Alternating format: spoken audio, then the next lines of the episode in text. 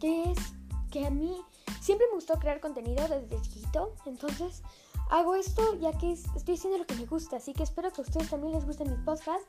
Mi, mi podcast, discúlpenme.